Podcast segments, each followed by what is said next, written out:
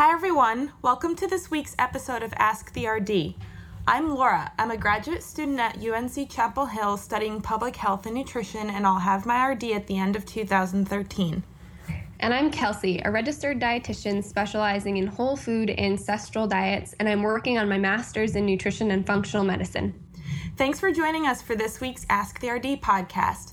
We're excited to be here and hope you enjoy learning about nutrition related topics.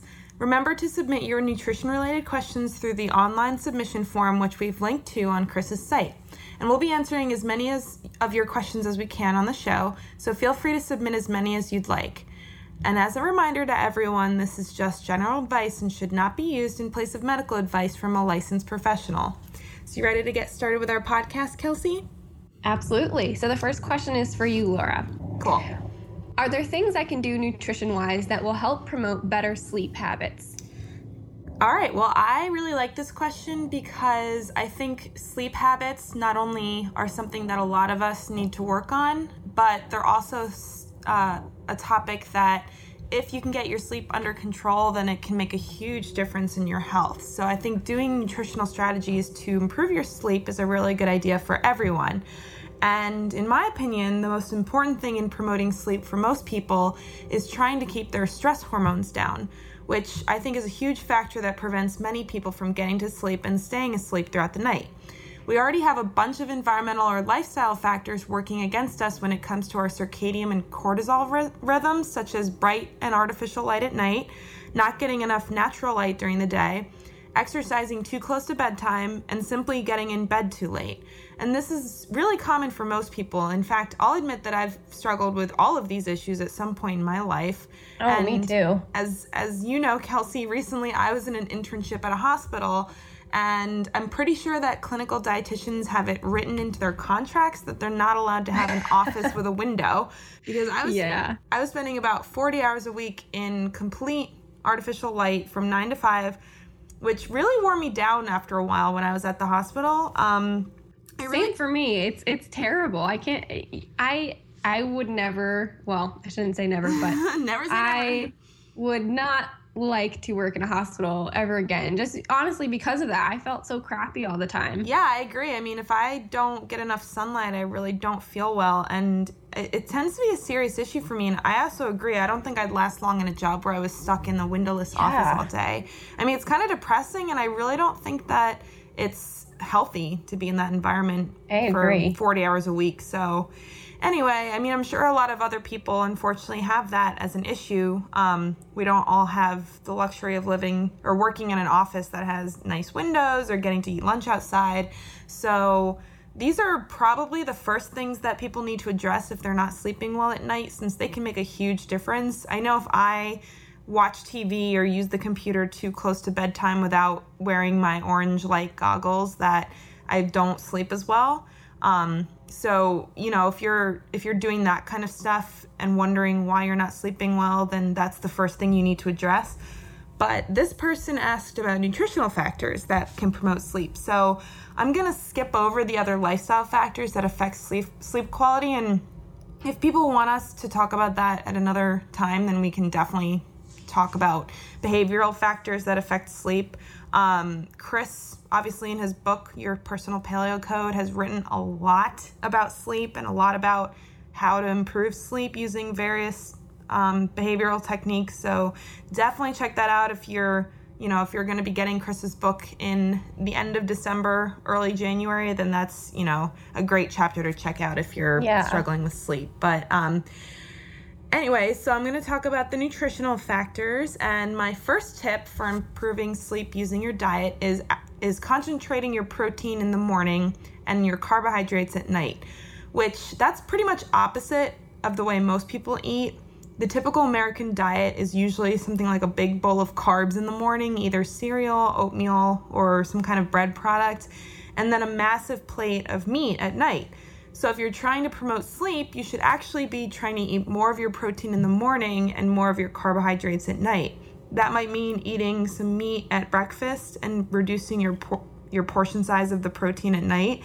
And I know this sounds counterintuitive, but I think a lot of people can remember times where they've eaten a huge amount of protein before bed and then ended up tossing and turning all night. I mean, I know I've been there yeah. before. Like, you know, I'll go out to dinner and get more meat than I normally eat and have a terrible time sleeping when I get home. So, yeah, I think that's especially true if it's not if it's really a high protein meat that doesn't include a lot of glycine or gelatin. Right. So, um I, I can think of times where I've gone to sushi and gotten like the sashimi where that's like yeah. straight protein and there was some, you know, instances where I just didn't sleep well at all that whole night because of it. So, um, and granted, that's an extreme example, but I think I wouldn't be surprised if some people that are listening have fairly high protein dinners that they're not including either gelatin or, you know, the fattier cuts of meat as their protein at night. So, yeah.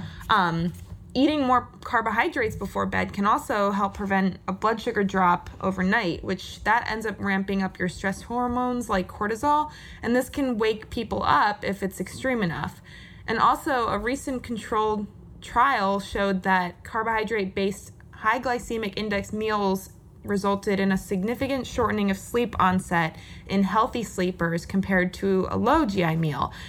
Um, hmm. And this was most effective when consumed four hours before bedtime, which, you know, high GI or a high glycemic index meal, that's not necessarily something that people are thinking about eating when they're doing paleo. But if you're having trouble sleeping, it might be a good strategy to use if you have, you know, maybe like a plain sweet potato or um, even a plain white potato right before bed if you're struggling to stay asleep. And protein, on the other hand, requires a lot of energy to digest and can actually act as a stimulant, which this is great in the morning, but not so great in the evening. You don't want your cortisol secretion being stimulated right before bed. And there is some evidence that carbohydrate intake can actually reduce cortisol, especially in people that are already stressed out. So, this even goes for people on a very low carbohydrate diet. They should really try to do their best to concentrate any carbohydrates that they're eating in the evening before bed to help promote sleep. And it's important to try to not eat too much of anything at night or eat too late um, before going to bed there's studies that show that eating in general suppresses melatonin, which is our primary sleep hormone. And there's also data that suggests that food intake during the nocturnal period is correlated with negative effects on sleep quality of healthy individuals. So, ideally, you should try to eat at least two hours before going to bed, if not more than two hours. So, this means that if you're getting in bed at 10 p.m., you really want to try to finish your last meal by 8 p.m. And I have to bring up the point here too about um, people who snack at night because mm-hmm. I have a lot of clients that come to me and even, you know, they're really healthy eaters, but they're snacking a ton at night and that might be contributing to their poor sleep habits. Right. And that could be a problem that they're not eating enough during the day or, right. um, you know, sometimes people just have that urge to have something sweet at night, which I've been there. I'm, I'm probably still there. I usually feel like, you know, a little bit of a dessert craving. But, um, you know, the more often you're giving into that kind of feeling, the more often you're going to be eating closer to bedtime or, you know, yeah. even waking up and eating something at night. So trying to get a handle on that would be a good idea if you're struggling to sleep well. And I do think that um, carbohydrate restriction during the day can actually make that worse. So if you're eating a super low carb diet and you're getting to right before bed and you're having sweet cravings, it could be that you're just not eating enough carbohydrate during the day with your food. Yeah. So um, that's something to consider that if you're waking up and, you know, ravenously hungry and you're on a low carb diet, you might consider adding some more carbohydrate in during the day just to help keep your blood sugar steady you know, it could also just mean that you're just not eating enough, which is also a problem when people start paleo. Sometimes they just don't know what to eat, so they don't eat enough food during the day, and then they end up hungry right before bed. So, yeah, it's a lot of things that could be playing into that. Another issue that affects sleep is drinking too much coffee or having caffeinated beverages or food too close to bedtime. The average half life of caffeine is five hours, which means that you would still have about three quarters of the first dose of caffeine rolling around in your system 10 hours after you drink it. And Yikes. Yeah, so, and if people are especially caffeine sensitive, this means that it could potentially linger even longer. So, if you're going to drink coffee or eat caffeinated food, which includes chocolate, Um, make sure you do it before noon and try to limit to one or two cups of coffee or a small square of chocolate. And if you're really struggling with sleep, you might actually want to try cutting out caffeine altogether. Um, like I said, that includes things like chocolate, which can be it can be really um, problematic if you eat it too close to bedtime. I which a lot of people do. Yeah, probably. well, it's usually dessert for a lot of people, and you know, I mean, it's fine. It's not a problem to eat chocolate right before bed, provided that you're sleeping well. So, right. Again, these recommendations are for people that aren't sleeping well, and if you have a square of dark chocolate at 9 p.m. and you fall asleep an hour later, then that's great. But for me, I can vouch for myself that if I eat maybe you know maybe part of it's the moderation issue because i find it difficult to just eat one square but even if i eat just one square of dark chocolate i do feel like it kind of prevents me from falling asleep as quickly as i normally would. So um, that's definitely something to consider if you are drinking a lot of coffee during the day or eating chocolate right before bed it might be something you want to play with cutting out or reducing um, yeah at a bare minimum. I mean, like we said, sleep is really important. So I think, yeah, it's nice to be able to eat things like chocolate, but if it's ruining your sleep, then it's not worth eating at least at night. You know, maybe have it as like a lunchtime treat. So, there's also some anecdotal evidence that taking vitamin D supplements in the morning can actually help promote sleep as compared to taking them in the evening. And I believe that this would go for food based vitamin D as well, such as cod liver oil. I'm not sure if there's any research to support this theory, but as a concept, it does make sense since your body would only be producing vitamin D during daylight hours.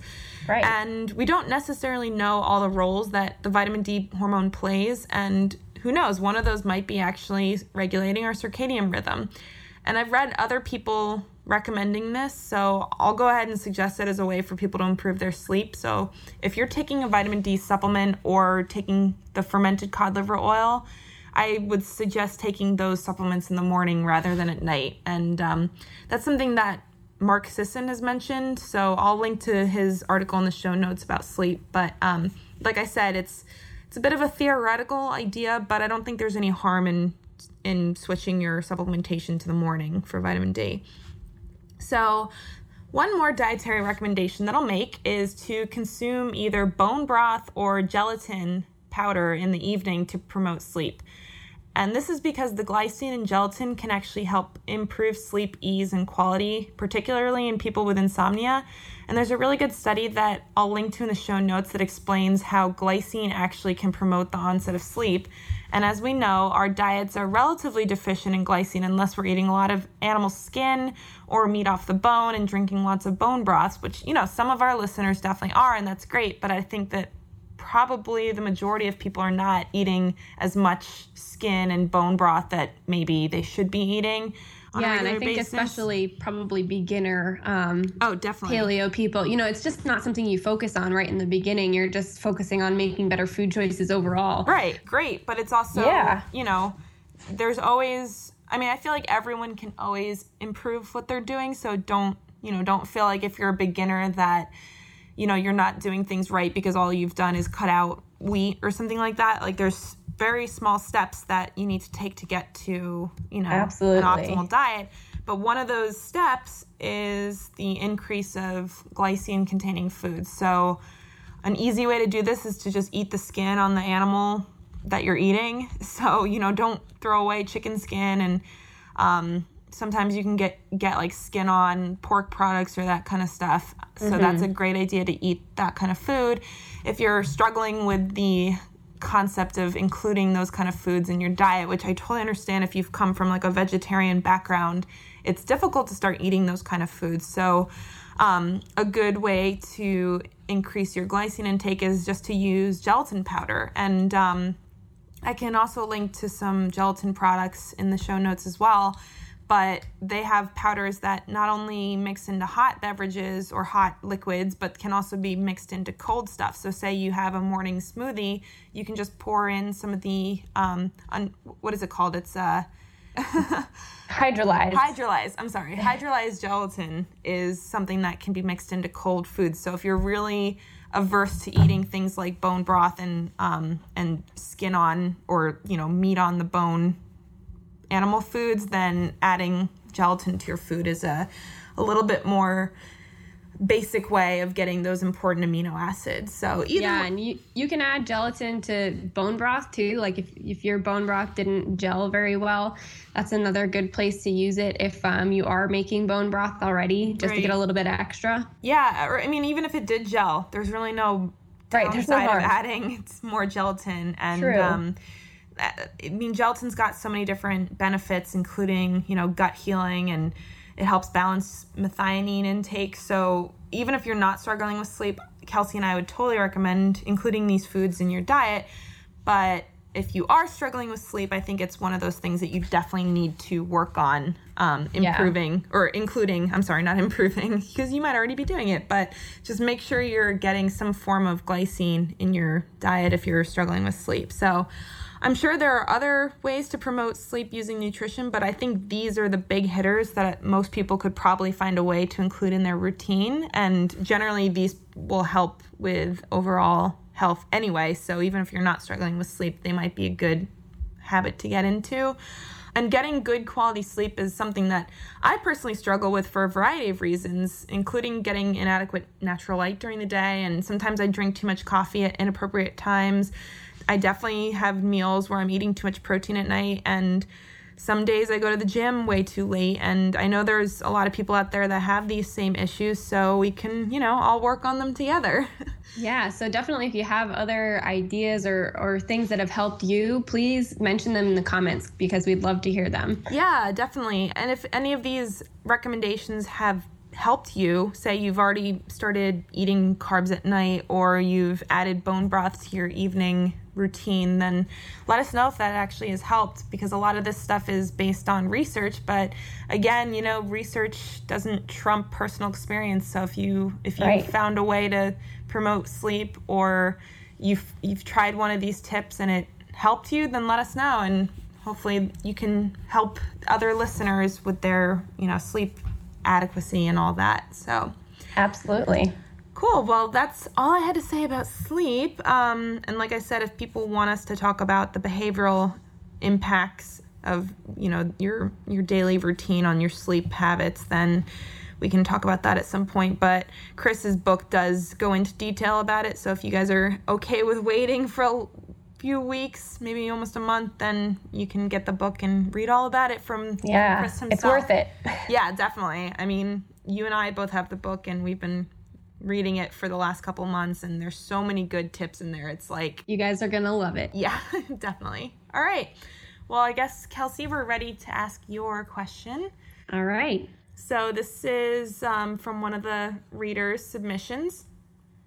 I have started doing the paleo diet, but I need to gain about five pounds. So, what can I do to gain weight?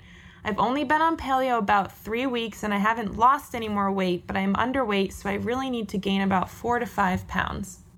Great question.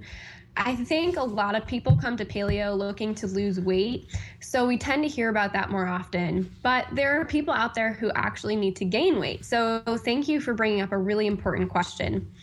This isn't the only question we've received about gaining weight while eating paleo, so we'll cover this topic pretty broadly just to help answer any of the other questions out there about gaining weight. First, I think it's really important to make sure you're not skimping on carbohydrates or fat. Working with clients, honestly, these are the two that I see people cut down on the most, especially when they're new to paleo, like it sounds like this listener is. So, when you're coming from a standard American diet, you're likely to be eating a carb filled, low fat diet. And when you first switch to paleo, you've probably read about how carbohydrates are bad. So, you basically cut out all these all out of your diet for the most part. And you know that protein is good, so you eat lots of meat. And your plate is basically beef or chicken plus non starchy vegetables. Now, for many people, that's you know that that can be useful because they're they're losing weight and that's what they're what they're trying to go for and they'll feel good for a while you know so that's great But for those who are trying to gain weight, this strategy probably won't work right from the get go. It tends to be low in calories just by the nature of the foods involved, which is why it works for weight loss. But for someone trying to gain weight, it, it's not going to cut it. Instead, you'll want to maximize your calories by making sure you're eating enough carbohydrates and fats. So, since many people are coming from a standard American diet, aren't used to eating fat, they don't necessarily make an effort to make sure that now that they know fat is okay, that it's incorporated into their diet. So they might start cooking with some coconut oil or ghee, but they're not going for the fatty cuts of meat or adding fats to their meals. And this is definitely something that someone trying to gain weight should absolutely do. So go for the fatty cuts of meat and add fats to your meals. That would mean going for ground beef with lots of fat in it, um, at least an 80 20 split. And I believe that US Wellness Meats actually offers a ground beef with an even higher percentage of fat if you're interested in that too. And, and going for steak cuts like maybe the ribeye and the T-bone, which not only taste delicious, but are really, really high in fat too. So you may also want to add fat to your meals. So that could mean topping your veggies with extra butter or coconut oil or adding avocado to your burger. Also, your snacks can be a great source of fat. So eating things like nuts or coconut chips, you know, both of those are, are full of fat and can be a really excellent source of it. Now, along with increasing your fat, you'll also really want to increase your carbohydrate intake too. And that's especially if you started off on a low carbohydrate paleo type plan. So, the key here is to include lots of starchy veggies and some things like white rice and buckwheat on occasion if, if you've progressed that far into paleo that you know you tolerate those well, while still avoiding the grains we know to be detrimental. Balanced Bites actually has a great paleo carbohydrate guide that I'll link to so that you can get some ideas on how to increase your carbohydrate intake. So, of course, this may not work for you if you have blood sugar issues or another problem that prevents you from tolerating lots of carbohydrates, or if you're FODMAP intolerant and you can't tolerate much fruit. But if you're generally healthy, it's a good idea to increase your carbohydrate intake along with the fat to really maximize that caloric intake and help you to gain weight. Now, thinking about this also in terms of just maximizing those calories, it's a really great idea to incorporate snacks into your day and perhaps go for smaller, more frequent meals. For a lot of people, you know, they just can't eat a ton at one meal. So breaking up the meals into multiple parts usually allows them to get in more food during the day than if they just ate three square meals a day. If nothing else, just adding snacks between your meals can help to increase your caloric intake as well. So basically, when I'm working with someone who's trying to gain weight, I think of the opposite strategies for someone that's trying to lose weight. Right, that's what I was thinking too. It's like, yeah. let's, let's think about what you would do to lose weight and just do the opposite. Exactly. So, um, one of the more advanced weight loss weight loss techniques that Chris has talked about in the past is to lower the palatability of food, which usually effortlessly lets patients reduce their caloric intake without even thinking about it. So, if you flip this around, increasing food reward can help to increase caloric intake without you even thinking about it. So, you want to be adding lots of spices and fats to your foods and combining carbohydrates and fats to increase that food reward value as much as possible, which is exactly the opposite of what we do when someone's trying to lose weight. And another tactic is to use liquid foods a lot, like smoothies and drinks made from like coconut milk, which has a lot of calories. And I'll link to some information on Food Reward by Stephan Guyenet because he's he's the guy to go to about all this food reward stuff. And basically, what you want to do is read those articles in which he talks about food reward in relation to weight loss and basically switch those tactics like we just talked about. So try increasing your food reward value versus lowering it. So I think these strategies can be really, really helpful for gaining weight, and I've found them to be helpful in, in patients that I've worked with. So give them a shot and, and let us know how they work out for you, and if you have any other tips that have worked really well for you as well. Yeah, I think the um, the carb and fat combo is kind of like the best thing for people to do, just based yeah. on what you're saying about the food reward hypothesis, and then also just the way that you know, not only are you getting a big hit of calories, but with that carbohydrate intake, you're also getting a decent amount of insulin release, which is required to help those calories get into the cells and to get into the fat tissue and also get into muscle tissue. So if right. you're, you know, if you're not eating them together, you might not be getting the same weight gain benefits as say if you're eating carbohydrates at one meal and then eating a really high fat low carb meal at another time. So right, um, because yeah, including carbohydrates with fat. Just think about it, like a sweet potato with a ton of butter on it. Yeah, forget about it. You're gonna eat that whole thing. Yeah, maybe even throw some maple syrup on there if you're yeah, if you're interested. Exactly. I mean, and then also just, I think with weight gain. Sometimes we need to think about exercise as well. Make sure you're not doing any really high intensity exercise as far as like, I mean, maybe CrossFit would be okay. I feel like if people are really struggling to lose weight, they should probably try to minimize the amount of intense cardio and that weight. kind of stuff. Yeah, yeah. But as far as like weightlifting and all that, I think that's a great type of exercise to include if you're trying to put weight on and not, Absolutely. you know, not drop weight because I mean, obviously, not everyone's going to lose weight doing CrossFit or doing high intensity intervals or running or doing lots of walking, but I do think that for those people who are struggling to gain weight that they really need to pay attention to what kind of exercise that they're doing and not do exercises that are either going to be catabolic like running is a super catabolic exercise mm-hmm. so definitely avoid that kind of stuff which you know i feel like if someone's trying to gain weight they're probably not going to be doing lots of, you know, long distance running, but you never know. Honestly, I think that usually the exercise alterations that need to be made are tend to be more therapeutic so it's it's a short term thing so as soon as you've gained weight um, you can kind of keep the uh, the food side of things and if you for example if you love running or something you could go back to that as long as you make sure you're keeping your calories pretty high to fuel that activity once you're at a, a normalized weight. Mm-hmm. I do think that um, if people want to try to gain weight, that at least taking a break from right uh, card- that kind of cardio exercise is a good idea. I mean, it's really just dependent on what your goals are and why you are trying to gain weight. I mean, sometimes someone's trying to gain weight because they have Crohn's disease and they're having a horrible time absorbing nutrients, and other times it's you know, a 16 year old kid in high school that is trying to just bulk up because he wants to be bigger. So it's really, I mean, yeah. very dependent on what the person's reason for wanting to gain weight is.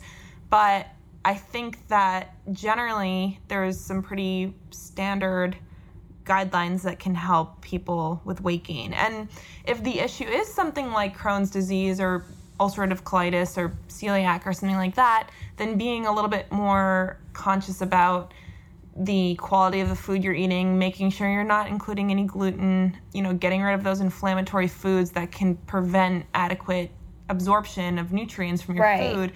That's really important to pay attention to. And working on healing the gut, if that is your issue, is another way that you can help improve weight gain and, eventually. Right. And probably in that case, probably a little bit more important because right. you could be eating all this stuff, but if you're absorption capabilities are really poor, it's not going to make much of a difference. Right.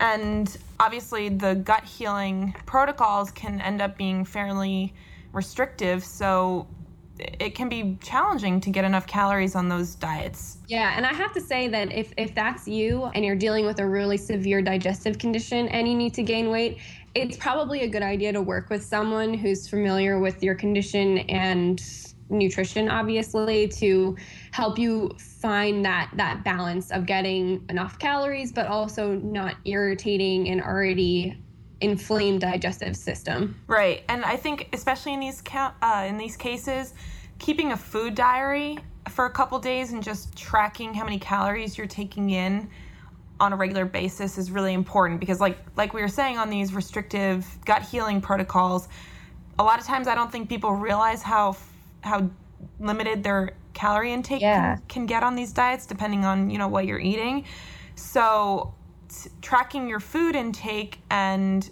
just keeping an eye on how many calories you're taking in is helpful because you might not realize how low calorie you're eating maybe you're eating a decent amount of calories, but you might want to try bumping it up a couple hundred every day just to see what happens. So right. definitely, uh, definitely tracking what you're doing and being aware of what you're eating on a regular basis can be helpful for people that do have these more problematic gut conditions that are going to need a different diet than like I said that 16 year old that just wants to put on some muscle mass. So, yeah, the tips I've given here today are more for someone who has at least decent digestive capabilities. Um, again, you'll have to kind of finagle things a little bit if you are FODMAP intolerant or if you have blood sugar issues. But for someone who's generally healthy, who who tends to be lower weight, which actually I have to say is are, is the kind of people that I, I'll tend to get in my practice. It's just that there's nothing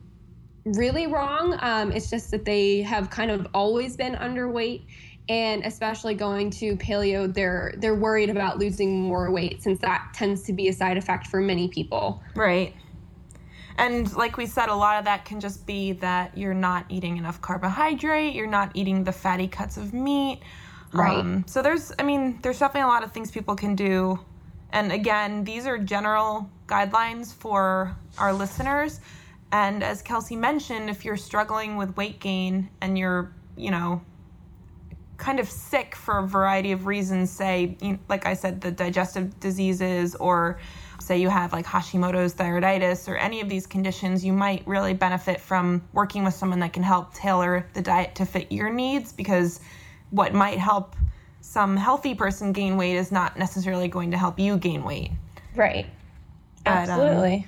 But, um, yeah, as always, these are general recommendations, so we're doing our best to give good tips for all of our listeners but at the end of the day, diet is one of those things that really does take a level of individualization for the optimal results.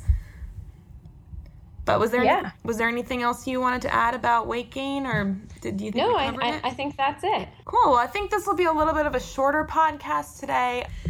I guess we're around 30 minutes, but we'd Which love is probably to, what we should aim for. yeah, well, I mean, obviously, some people like longer ones, other people like shorter ones, but if you have some feedback for us, just feel free to leave it in the comments. We'd like it to be constructive feedback, just because, you know, we want to make this a helpful podcast for you. You know, there's a few things that are not options necessarily for us to do yeah. all the time. So, um, if you have any recommendations or ideas about how we can make it better, let us know. Also, we would love if you are enjoying the podcast, if you could leave a review on iTunes, that'd be great because that'll help more people find this information. So, but anyway, that's all for us this week. And thanks for joining us on this episode of Ask the RD. We hope you enjoyed the show.